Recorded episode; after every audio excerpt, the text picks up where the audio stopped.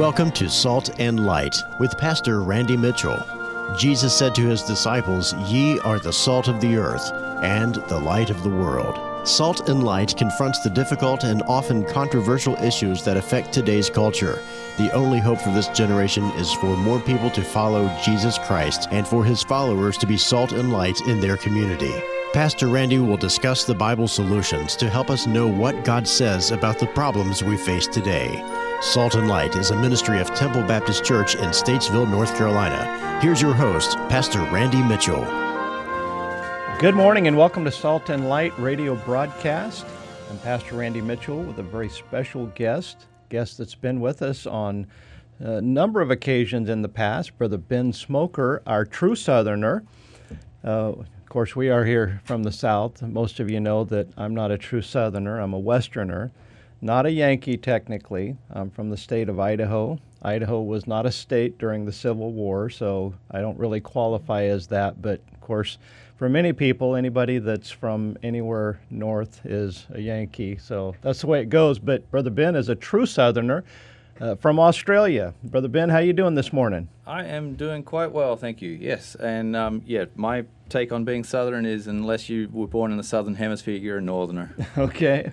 Well, thank you for coming in uh, this early Tuesday morning. I know. Um, uh, it, I was a little bit uh, sad when I found out that the guest that I had scheduled, Pastor Jason Boger from Northmont, he uh, was under the weather and contacted me yesterday and said that uh, he'd lost his voice, wasn't going to be able to be with us. But I was also very excited when talked to you on the phone and said, "Hey, I know it's short notice, but." Uh, 6 a.m. Could you join me for Salt and Light? So thank you for being so uh, willing and um, enthusiastic about it. It was, you know, I didn't it make me feel like that I just ruined your day. And so appreciate you being here on the broadcast today. We've got a, I think we're going to have a lot of fun here today talking about something that's uh, very, very important and valuable. So uh, we certainly hope that you will uh, stay tuned in throughout uh, the entire hour here this morning. Now, you just got back last week from a big race. Um, many of you know Brother Ben uh, yeah. does a lot of racing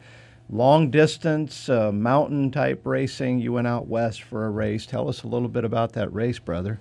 Uh, it it didn't go as as well as what I had hoped. Um, this was my uh, third attempt at at this particular race. It's a, a hundred mile mountain trail running race in uh, the the big mountains of Idaho. And uh, the first year I went out there, um, I'll, I'll, be straight up honest. The first year it was on me. I, I didn't finish because of the fact that I I fully underestimated uh, just how radically big and steep and rough the mountains were out there. And uh, after 30 miles, uh, I missed a mandatory time limit, and, and to be honest, my body was my body was destroyed long before I got to the 30 mile mark. It was almost relief that they pulled me off the course.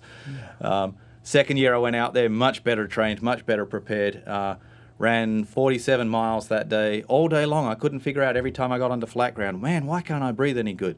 And uh, it was a day later when I found out that I had been running all day the day before with COVID.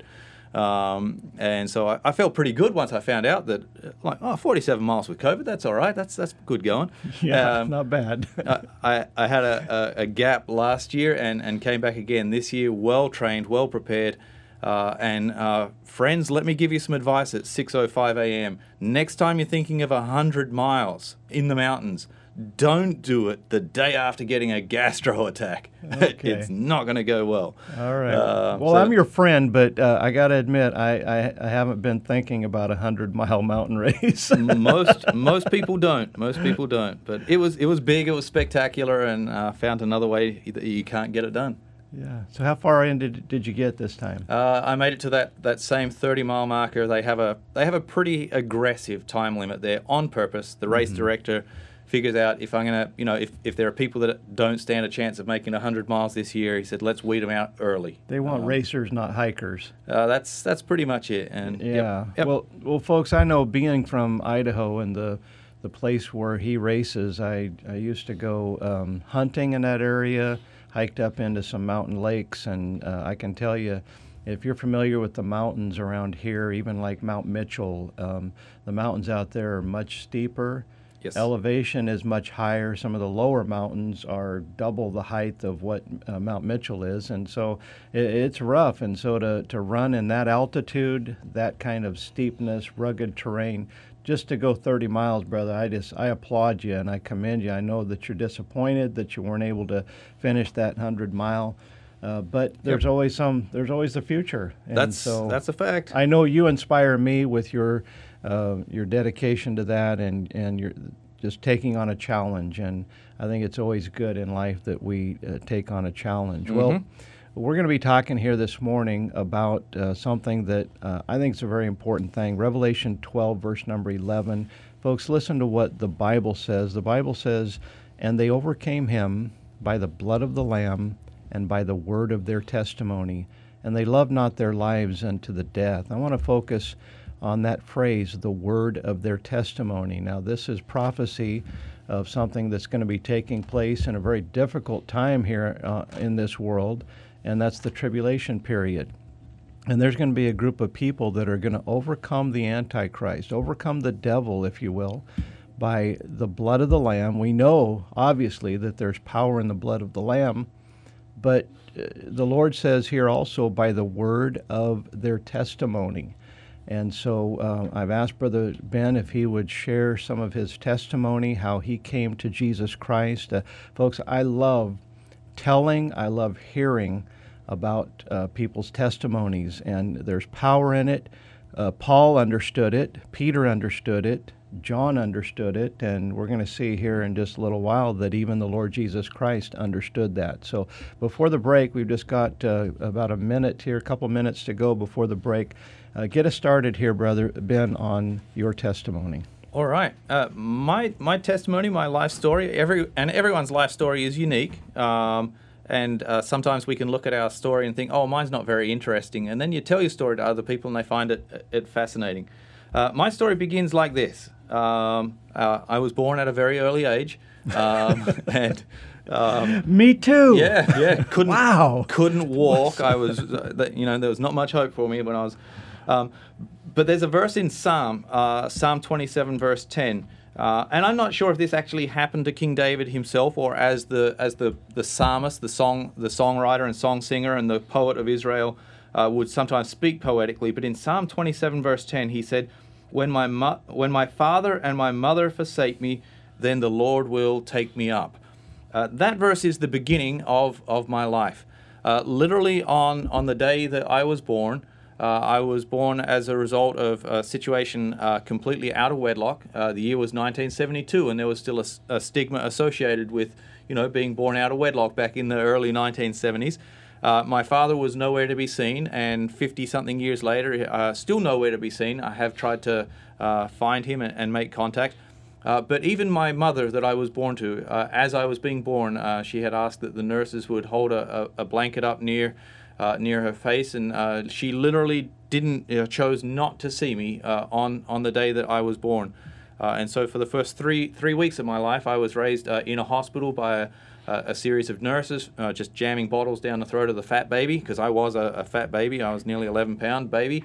Um, uh, but then the story changes uh, certainly significantly for the better after 23 days, and I guess we'll get back to that after the break. Yeah, amen. I'm excited. Uh, looking forward to hearing the rest of the story, folks. Uh, stay tuned for the next segment of Salt and Light.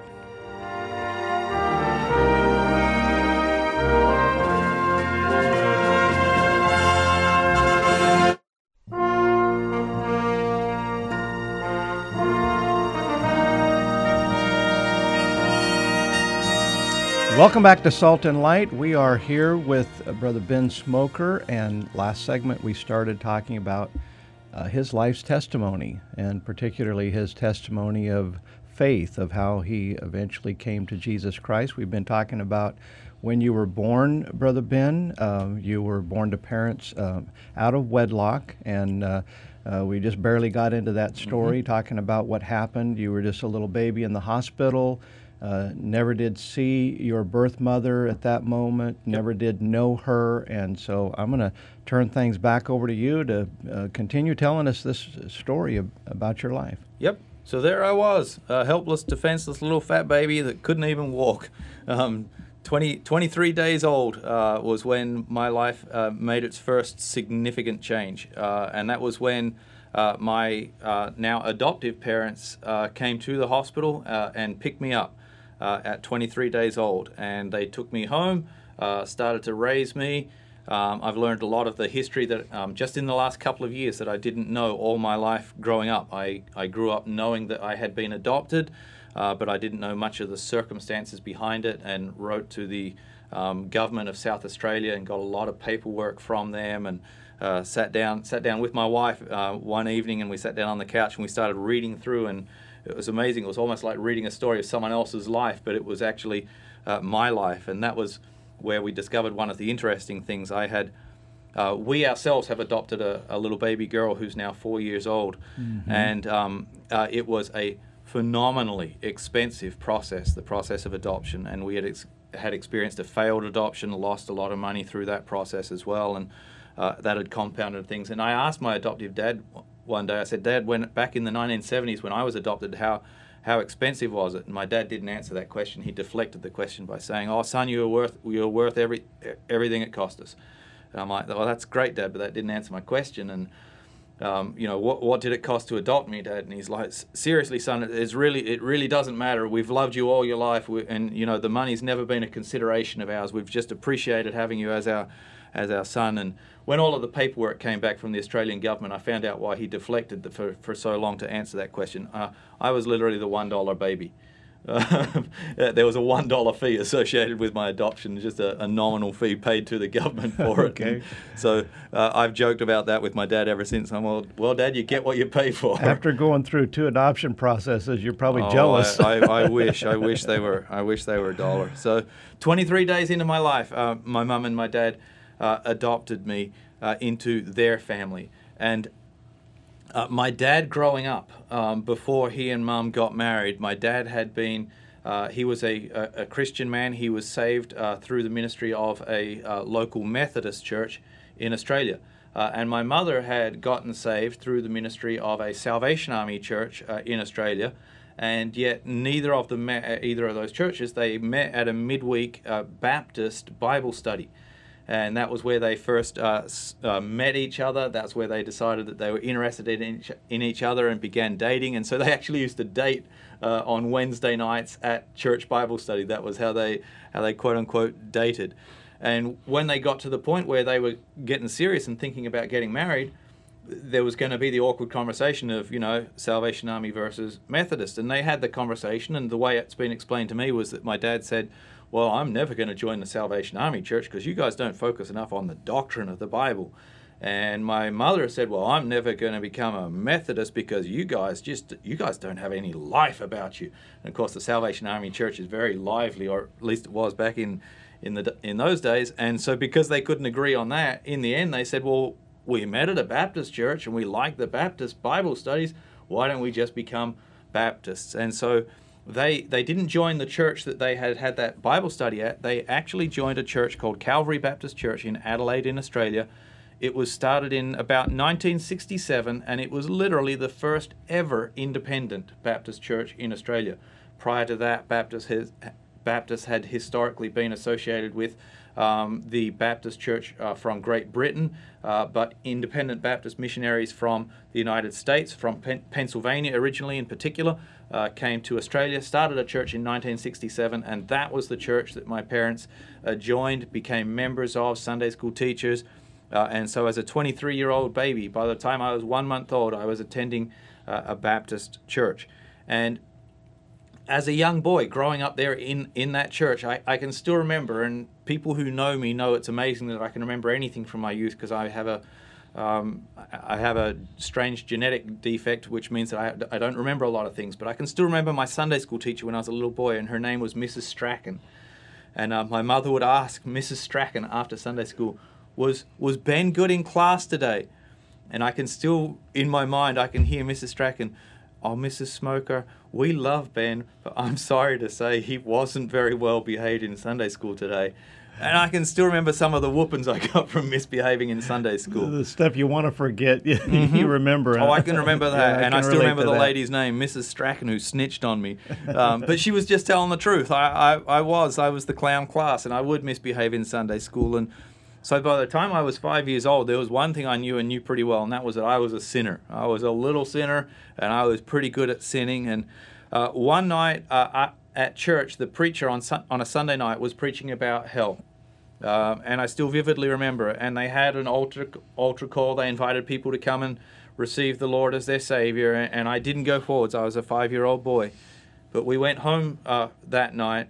Uh, and at home that night, my seven year old sister, she said to me, she said, I don't understand why you didn't go forward and get saved. And I'm like, well, I was scared. And she goes, Yeah, but you're a sinner, aren't you? And I'm like, Yeah, I am. And I'm like, Yeah, Mrs. Strachan keeps telling my mum I'm a sinner. Uh, and she said, Well, then you're going to hell, aren't you? And I'm like, I think so, yeah. And she said, Then why don't you get saved? And I was like, Oh, I was too scared. And she goes, Well, why don't you just do it here? And I'm like, Oh, like at home? And she's like, Yeah, yeah, let's get saved now. And so I, as a little five year old boy, I still remember we, we didn't have carpet in our house. Uh, we had we had um, straw. We had straw mats that were woven together into these little squares, like you know, 12 inch tiled tiled carpet you can get where you had tiled straw. Mm-hmm. And I kneeled down on that straw floor in my bedroom there as a five year old boy. Uh, and I asked the Lord as best as I knew how. And I'm, I'm in business. I was serious. I was no theologian at five years old, but like I'm like, Lord, I know I'm a sinner. I'm a I'm a pretty nasty little kid, and if you know if you have a call on Mrs. Strachan, she's going to testify against me. So I'd better do something, and I'd I'd better get saved. And and I did when I was when I was five years old. And and here's the first thing I would say in terms of my testimony this morning. Uh, Christians out there this morning, preachers out there, I would encourage you that sometimes you will do you'll teach your lesson, you'll deliver your message, and literally you'll go home and you'll think that nothing happened and that you had uh, no impact. Uh, and yet, that preacher that preached that message uh, that, that, Sunday night, uh, who was preaching on, on, on hell and how serious it is and how real it is, and that it's the place that people go who don't receive the Lord, he may have gone home that night and thought, well, nothing good came of that. Uh, and yet, something good did come of that. And so I would say to everyone out there, if hmm. you're involved in Christian work, if you're involved in youth work, the first thing I would say is never underestimate the impact that your church is having on your youth. Uh, that's that's a really important thing. It's too easy to think that we're not that nothing's happening and that lives aren't being changed, and yet sometimes behind the scenes, uh, the Lord is working on people in situations like that. I think oftentimes uh, people get discouraged. I know I've, I've had to struggle with those thoughts. Did it do any good? And in this modern day of Christianity that we live in, people are so results oriented. Mm-hmm. And we're so, you, we got to see results and we've got to see it now. And sadly, what I've seen happen is people end up cutting corners and they stop trusting God stop trusting the Holy Spirit and the Word of God to get the job done, and so they start manipulating results. And you can do that with children or adults. You can emotionally manipulate them. You can uh, word it just so uh, to where uh, any child will just respond the way that you want them to respond, but that, mm-hmm. that does not indicate that God did any work in the heart. And so uh, results are important. We, we labor in hope that there will be some fruit. But the problem is we've got to trust God to do it His way and not cut those corners. And I know I struggle with that sometimes, wondering, is it doing any good? And I always have to go back and believe the Bible rather than uh, get discouraged by what I'm actually seeing and sensing, because what yep. we see and sense isn't always the way it truly is. Yes. Yep. It's also important to understand that our ministry um, is multiple people are involved in, in our ministry, and no one of us ever gets quote unquote the, the results. Paul himself, I have planted, and Apollos watered, but God gave the increase. Mm-hmm. Uh, and as as uh, I go through my life story, there are there are this one missionary preacher. He was not the only missionary pastor I had in my life. There were actually six or seven different missionary preachers in my life one of them certainly more influential than, than all of the others. Uh, and yet the reality is I, you don't get to that point of the one who's more influential if it wasn't for the foundation and groundwork and framework laid by the by mm. the men earlier. Well said. Um, So yeah, uh, and if we got we got a couple of minutes before the break, uh, um, I'll tell you about uh, my baptism because my baptism experience is just absolutely hilarious. Uh, um, so I got saved when I was five years old. By, by the time I was about seven years old, um, I was going to get baptized, and uh, we went down to a public swimming pool where where the church was holding a, a baptismal service that day, and they had everyone lined up that was going to get baptized. Uh, and I was, I knew, I understood it was for something for people who were already Christians, and I was in line. I was going to get baptized, and everything was good, except the preacher's daughter messed me up. Um, and, and, if you're wondering, like, what do you mean the preacher's daughter messed me up? Well, she was the one directly before me, and she took about two steps down into the water, burst into tears, screaming hysterical tears like uh, tears like the water was electrocuted or something. She just got stage fright about getting baptized. Uh, and then after you know two minutes probably of them trying to calm her down and coax her, it was okay to get baptized. She uh-uh, she turned around and backed out, and then they looked at me like you're next, and I'm like uh-uh, I ain't going down in there. Uh, and then there was a five year delay. Uh, I didn't get baptized when I was seven, eight, nine, ten, eleven.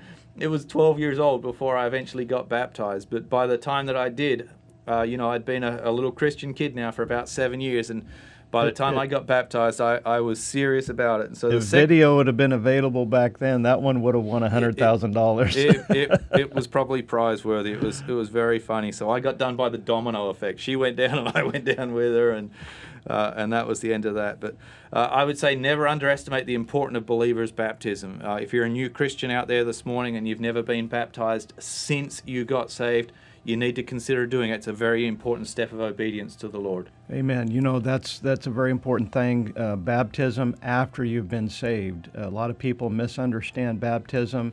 They think that it washes away sins. Uh, we uh, many religions will baptize babies, thinking that that qualifies as scriptural baptism. But folks, that's not according to the Bible. So it is a very important step of obedience, not for salvation, but for our discipleship and following the Lord Jesus Christ. Stay tuned. Join us for more of Brother Ben's testimony after the break.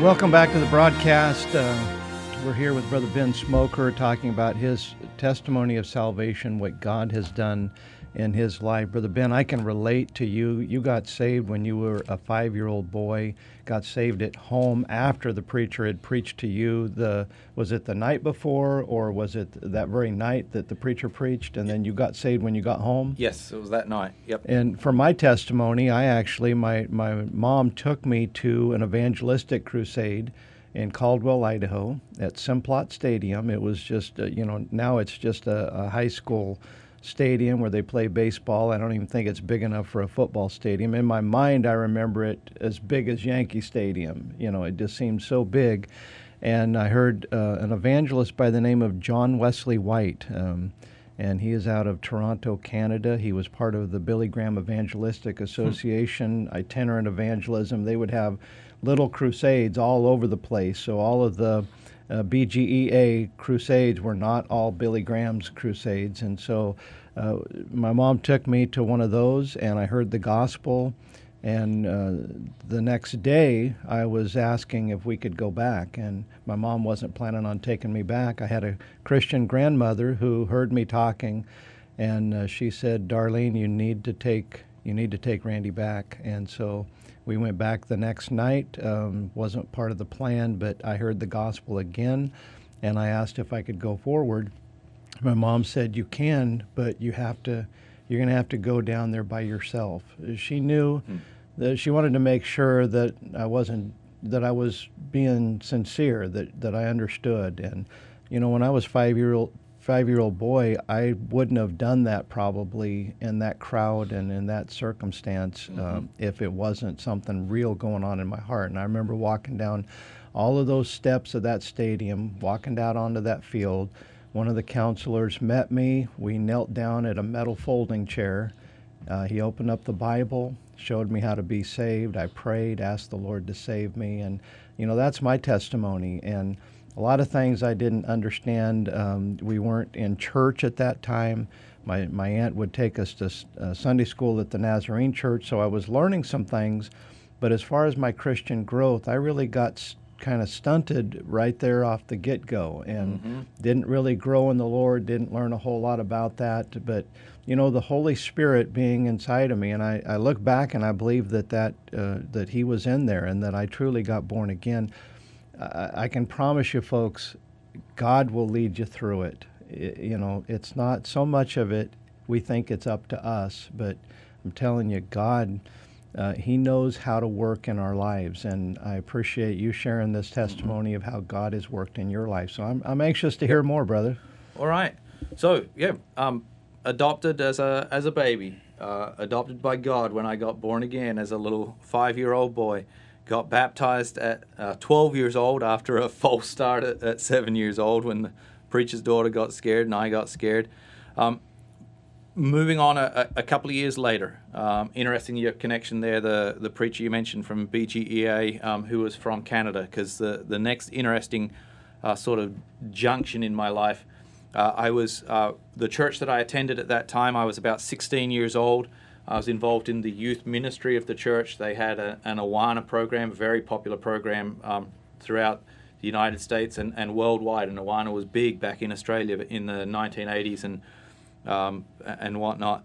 And so I was at an Awana conference in Sydney, in Australia, and they had flown a, a preacher out from Canada, uh, a guy who, to the best of my knowledge, is still preaching today. He's quite an old man now, uh, by the name of um, Wendell Calder. And Wendell Calder came out and uh, gave the gave the message to all of those youth workers uh, that day. And once again, this is one of those miracles of a, of a person that can't remember anything, who can remember some things so vividly.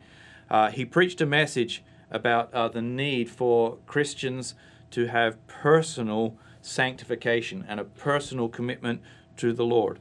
And um, he gave his, his message and his life testimony, and he spoke very, very fast. He said from the get go, he said, Some people say I sound like an auctioneer, some people sound like uh, say I sound like someone, uh, a commentator calling a horse race. He said, but he said, I talk fast and you have to listen fast, so buckle up and hang on. and that's how this guy preached, and it was phenomenal. It was uh, amazing. But he, he told his life story, and he told how there was a time in his life where he personally dedicated his life to the Lord. This is not salvation, this is about Christian service. And he said this He said, In the front of my Bible, he said, I have handwritten this statement it was all I am, all I have, all I ever hope to be, I now and forever dedicate to the Lord Jesus Christ for his use and glory, absolutely, unconditionally, now and forever. Amen. And he signed his signature next to it, and he got one of his friends at his church to sign as a witness that he had made that commitment to the Lord on that day. And long story short, years later, this guy travels all around Canada, he travels all around the United States, he travels all around the world, and he pretty much preaches one sermon everywhere he goes, and it's that message. And at the end of that message, he invited everyone to come down to the altar and make that same commitment to the Lord. And he had hundreds of little stickers that you could peel the back off of. You could put that exact little statement and stick it in the front of your Bible. It had a line for you to sign, and I had a line for a witness to sign all I am, all I have, all I ever hope to be, I now and forever dedicate to the Lord Jesus Christ for his use and glory, absolutely, unconditionally, now and forever. Well, he gave that invitation, and there were probably 400 people in the room that day. Um, and, you know, they say at a church invitation, I think in the, the South, everyone is familiar with the culture. It's every head bowed and every eye closed. And, and what's every second person doing? Oh yeah, the head's bowed, but the eyes are the eyes are looking around a little bit. What what are other people doing here Peeking. during? yeah, everyone's having, sneaking a look. But you could hear from the sound of the feet. You didn't even have to open your eyes to hear that there was an incredible reception to this altar call this day, and nearly everyone was going to the altar to get their little their little sticker and peel the back off of that and stick it in their Bible and sign it and have someone else sign it there that day. Um, and I could hear nearly all of my friends. Uh, at my church, uh, whilst there were 400 people in the room, my church sent about 50 people to that, that meeting in Sydney, in Australia. It was 200 miles up the road from where we lived. And uh, I, I, sort of started to get this feeling that there's not many of us from my church that haven't gone forward. And to be honest, there was, by the time all was said and done, I, I, I looked around good and proper. there were two people in the whole building that hadn't gone forward. There's 398 people at the altar. I've never seen anything like this, and there's two people holding out. Uh, it's myself and my my best friend, my best friend's oldest brother, and he was the cool guy in the church. Like, and I'm thinking, I'm not going if John doesn't go, and John's probably thinking, I'm not going if Smoker doesn't go. Uh, and and yet the Lord is tugging at, at, at our heartstrings, and the Holy Spirit's working on us, and long story short, eventually, and and the preacher's up there. There's 398 people at the prayer altar. If ever there's a preacher, you ought to be satisfied with the altar call. It's that guy, and he's and he's up there and he's praying. Now we're gonna we're gonna carry on the invitation a little longer because I can see some people are struggling and some people are holding out on the Lord, and I'm like, oh, I wonder who those two people might be. Hey, John. Um, and and so we we went forward, and I didn't go forward just to shut the preacher up. I, I was serious, uh, and the and here was why I held out so long I thought every word that that guy said, I said if I do that and if I sign that and if I put if I put my signature to that, I, I realized that I said there's no turning back. This guy, what he said, all I am, all I have, all I ever hope to be, I dedicate to the Lord Jesus Christ for His use and glory, absolutely unconditionally. There's no way of weaseling out of that. If you go forward and you say that, you you got to hold yourself accountable to that you know, Ecclesiastes talks about that God has no pleasure in fools that make commitments in the house of God. That's right. And you're better off to keep your feet. You're better off to stay where you are. Stay in your seat if you aren't serious about that commitment. Right. And I eventually, uh, like, my feet got to the point where your feet, you, you don't belong here anymore. You belong down there. And so I went down there that day and uh, got my little sticker put it in my Bible. And what's really sad is a couple of years later, I lost the Bible. Oh man, I've regretted that ever mm. since. I wish I'd kept that Bible just for that little for that little sticker alone. But even though I lost the sticker, I never lost the memory of what I committed to, and I never lost the commitment to actually do it. And what's sad to me is of the approximately 50 people from my church that went forward that day and made that commitment, to the very best of my knowledge, of the, of the 50 people that we sent, only three of them even go to church. Myself, I said that the guy holding out was my best friend's oldest brother. The three that are, the three that are still in church today are myself, my best friend's oldest brother, and my best friend. And the other 47 made a commitment, but their heart just mm. wasn't in it. Mm. Uh, and so I would say this to every Christian that's out there listening today never underestimate the need for a personal, private, and authentic relationship with God. Amen. Um, Jesus said in Matthew 14, verse 23, said, When he had sent the multitudes away, he went up into a mountain apart to pray, and when the evening was come, he was there alone. Uh, the words away, apart, and alone. That was Jesus' relationship with the Father. And we need to have that. It's wonderful to go to church, it's wonderful to make commitments, but it's got to be personal, it's got to be private, it's got to be authentic, it's got to be real. Amen. We were during the break. I was talking uh, about my testimony. I genuinely got saved as a five-year-old boy, and then a year later, I'm in Vacation Bible School, and uh, a bunch of my friends all respond to the invitation. They go forward, and I just kind of joined them, and I went through the motions because everybody else was. The pastor says, "Well, Randy, you need to be baptized," and so uh, I just went through that motion and I did it, but I had no idea really what I was doing and why I was doing it.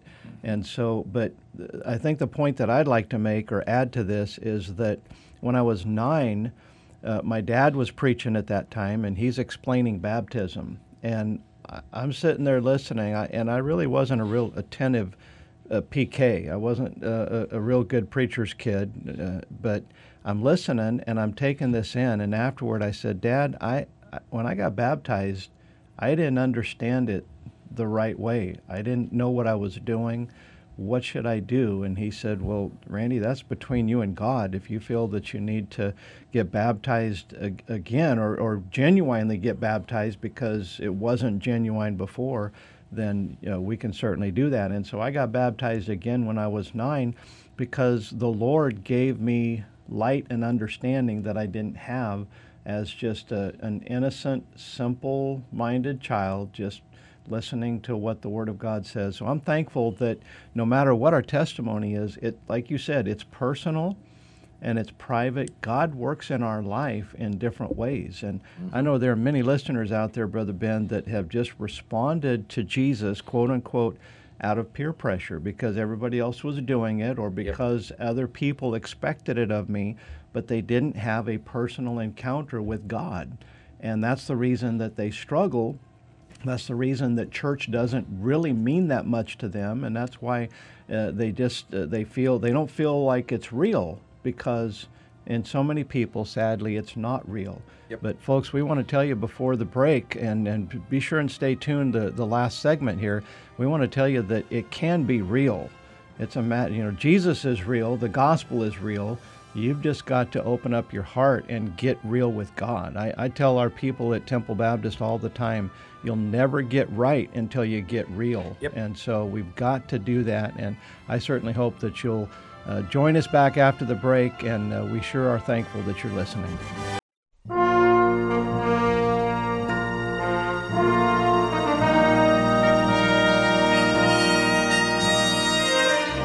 All right, we continue listening to the salvation testimony as well as just Christian experience of Brother Ben Smoker.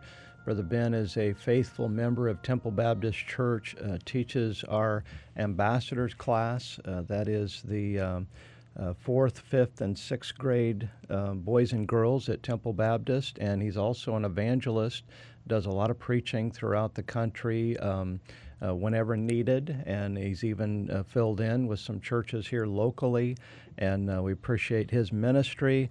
Uh, Brother Ben, uh, I have been enjoying hearing what God has done in your life, what He's doing in your life. So I'm going to turn things back over to you for this last segment. We got about, uh, I don't know, 11 or 12 minutes left. So share with us the rest of the things that um, time will permit us for. Okay, good deal. Um, I'm going to speak at this time on on making investments in the lives of in the lives of young people. Uh, during one of the breaks, uh, we'd uh, we'd been discussing that um, my life story is not just the story of one missionary preacher that uh, invested in my life. Um, um, I can, to a certain extent, I could go. That first one, his name was uh, Richard Van Dyne. Uh, and then there was a guy called Randy Perkins who's still faithfully serving in Australia. He's had leukemia for 20 years, but still faithfully serving as a, as a missionary there. Uh, there was a guy called Marvin Donnell.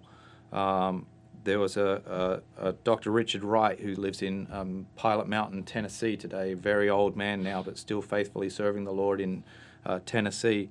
Uh, then another missionary by the name of John Wheat, and that's six of them that come to my mind straight away there. Uh, but not just not just preachers. Uh, people need to make investments in, in young people. Mm-hmm. Parents mm-hmm. need to be willing to make investments uh, in their own children. Um, and um, the first thing I'll say on, on investing in young people, when I was in the middle of grade five, uh, I was in the public school system uh, in Australia, um, and the public school system is a very quote unquote secular, humanistic m- mindset uh, of teaching young people. They teach things that are, go against the teachings of the Bible. Uh, they very strongly teach the um, the the doctrine, uh, as I would call it, of uh, human evolution, uh, Big Bang theory, and all of those things, and uh, you know the Bible teaching special creation by the spoken word of God, and uh, not just things like that, but there was a lot of other things going on, the moral influence in the public school system. And by the middle of grade five, my parents said, enough is enough. They pulled me out of that school system and they put me into a very small private Christian school. Uh, this Christian school used a curriculum that's uh, very probably there may be mis- listeners out there this morning who are familiar with the ACE um, Christian mm. school curriculum, and that was my wife grew up in that curriculum. Yep, uh, it, it's they have good material, really good material. It's a good system, and so my parents made that investment. Now, the reason why that's an investment, why I say that's an investment, is uh, they had to pay for it themselves on top of their taxes. It's not free schooling like the public school system is, uh, but they paid for it. They made an investment with a huge risk, and, and the reason why was this: the small Christian school that they sent me to, it was unregistered with the government. It was unaffiliated with the government. Um, it was very, very well known to the to the both the state government that we lived in and also to the federal government of Australia. Um, and the government had sued the church, and the government had sued the school. Um, and from the time I was in grade five to, all the way through to the time I graduated in grade 12, the next seven years uh, was just one legal battle after another that the church had, the school had, and also the, the individual parents. Uh, the parents were dragged into these uh, into this mess uh, by the government, and my parents stood firm uh, in their commitment, and they were like, "No, we believe so strongly in in our right to to freedom of worship and freedom of education of our children." That we're willing to take this battle on ourselves, take on the expense, the burden, the lawyers, uh, and also, of course, the huge risks associated with um, action like that. And so that was an investment that my parents were willing to make uh, in ensuring that I got not just a good education, but a good uh, moral framework mm-hmm. and spiritual upbringing. And yeah. so, um, huge thing, uh, and I'm very thankful for it. Uh, I'm going to mention a few a few names of people that mean nothing to anyone living in Statesville, North Carolina, but they, you know, the influence they had on me uh, meant the world to me. Uh, a guy by the name of Graham Cochran. Graham Cochran was my Awana leader as a little kid growing up. He was my Sunday school teacher at many stages in my life. Our church had a soccer team. Uh, he was um, he was the coach of the soccer team. He was the captain of our soccer team, uh, and he was my youth group minister. Um, he made huge investments in me uh, personally, uh, and I'll be forever thankful for it. Uh, Graham is still serving the Lord faithfully today. He runs a Christian camp uh, on the outskirts of Sydney uh, in Australia. I'm going to come back to that in just a minute. Um, Graham's brother, Steve, um, Steve Cochran, uh, was the principal of the Christian school that I was just talking about. The, so, you know, the principal, I mean, you talk about a guy in the crosshairs. This is a guy who, he runs the school that the government is, is out to get. And uh, he was if you've never had a naturally gifted teacher in your life, you wouldn't know what it was. But if you've ever had a truly naturally gifted teacher, uh, you would know it. And and Steve Cochran was that. Um, he was my teacher at school, but he was also like a friend to me, which is really unusual. You know, he's a 30 plus year old guy, and I'm a 16 year old teenage kid, and he was a, a friend to me. And um, to be honest, he laid the foundation for a lot of the uh, success that, that I had in life. I was, to a certain extent, I was his star uh, pupil and student at school. I know what his dreams and ambitions were for me. Um, he wanted me to go overseas. He wanted me to go to a, a big college here in the United States, um, you know, Harvard or Princeton or Yale or one of the big ones. And uh, I went and sat the exams and scored sufficiently highly that I would have. And when I didn't go on and chase those ambitions, I'm sure he felt a little disappointed. But uh, I've met up with him in recent years, and he's not at all disappointed with the uh, with the results that the, that the mm. Lord has has had in my life through the investment that He made. Uh, a missionary uh, by the name of John Wheat. He was a missionary from Missouri to Australia for over 20 years. He was uh, he was my pastor. He was my Bible college teacher. Uh, he was my mentor uh, in all my life. I've never known a more intense, intensely serious Christian than what John Wheat was. Uh, he lived as if everything in the Bible was real. Uh, that's what I would say about him. Mm-hmm. He wasn't just a preacher that was a preacher on Sunday and then did something else the rest of the week. Uh, he was a seven day a week Christian, uh, and the investments that he made, I'll be forever thankful for him. So, you know, between between my parents, my uh, Graham, my who was a Sunday school teacher and youth worker and soccer coach, even Steve, who was my Christian school teacher, John Wheat, who was my preacher, but most importantly, my parents. Never underestimate the value of investing in youth. I, I mentioned that um, I said that Graham Cochran. I said he's now a uh, he's now runs a Christian camp in Australia, and this is the last thing I want to say before handing over to, to you to, to finish out. Um, in the late 1980s and the early 1990s in Australia, there was a small period of time where instead of fighting against each other, the like minded churches started cooperating. And they started working together. And they would accept the little differences that different churches had. And they would they were willing to overlook with grace, not without compromising what they believed, but with grace they were able to overlook the differences and, and work together. And there was a time where uh, in probably 1988, 1989, I went to some special meetings at that campground where Graham Cochran is now the camp director. He wasn't the camp the, he wasn't the campground director there at the time. That came much later. But at that campground, I still remember uh, a night where there was it was a youth it was a combined youth meeting from multiple churches many many hundreds of young people there in the church that night. Many many hundreds of youth workers there in in in the church that night. It was sort of an open air. It was an open sided building. It had a roof but no sides on it which was good because there literally wasn't room in the building to fit everyone in there. Uh, and the presence of the lord was so real uh, there that night. I still remember singing one of the hymns that we were singing was um, "How Great Thou Art," and you know the the spirit of the Lord, the presence there was so strong, the emotional feeling there was so strong. It was hard to sing because of the knot in your throat because of it.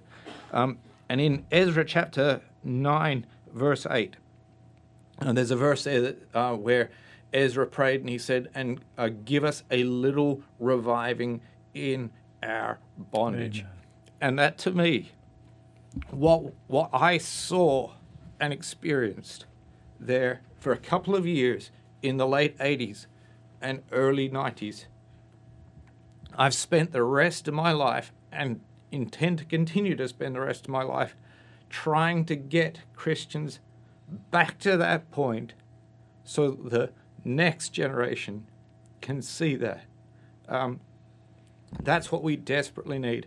I got kids in bed this morning. I got a 17 year old, a 14 year old, a 10 year old, and a little four year old in bed. And I want all of my kids and all others around this region that can hear this radio broadcast today. We need to see a little reviving in our bondage. Amen, brother. I, I could not agree with you more, and I share that burden, that desire. We need a move of God. You know, Jesus uh, met a maniac man there in Gadara, totally changed his life. I mean, he was messed up beyond all recognition, but Jesus passed by, changed his life, and this is what he said. He said, I want you to go and go home and tell your friends how great things the Lord hath done for thee and hath had compassion on thee. The power of a testimony, Jesus understood it. Appreciate mm-hmm. you sharing yep. your testimony, Brother Ben, your heart, your burden, your passion. God Folks, we need God, and we want to encourage you to seek Him with all of your heart. God bless you. We appreciate you taking the time to join us at Salt and Light. It is our desire that you experience the joy of following Jesus Christ. He loves you, and He died on the cross for your sins. He will give you hope, peace, and eternal life if you will repent of your sins and trust Him as your Savior. You may see yourself as a good person, but you will never be good enough to deserve heaven. You may see yourself as bad, but you can never be too bad for Jesus to forgive you. You can call upon Him to save you this very moment. If you are a born again Christian, we want to encourage you to obey Christ's command and be salt and light to those around you. We encourage you to find a Bible believing church that does not compromise or water down the Bible. Get involved serving the Lord. If you have a Bible question or a particular issue you would like us to discuss on Salt and Light, visit our website at templebaptistnc.com. Click on the Salt and Light link. Once again, that's templebaptistnc.com. May the Lord bless you. We hope you'll join us again next week.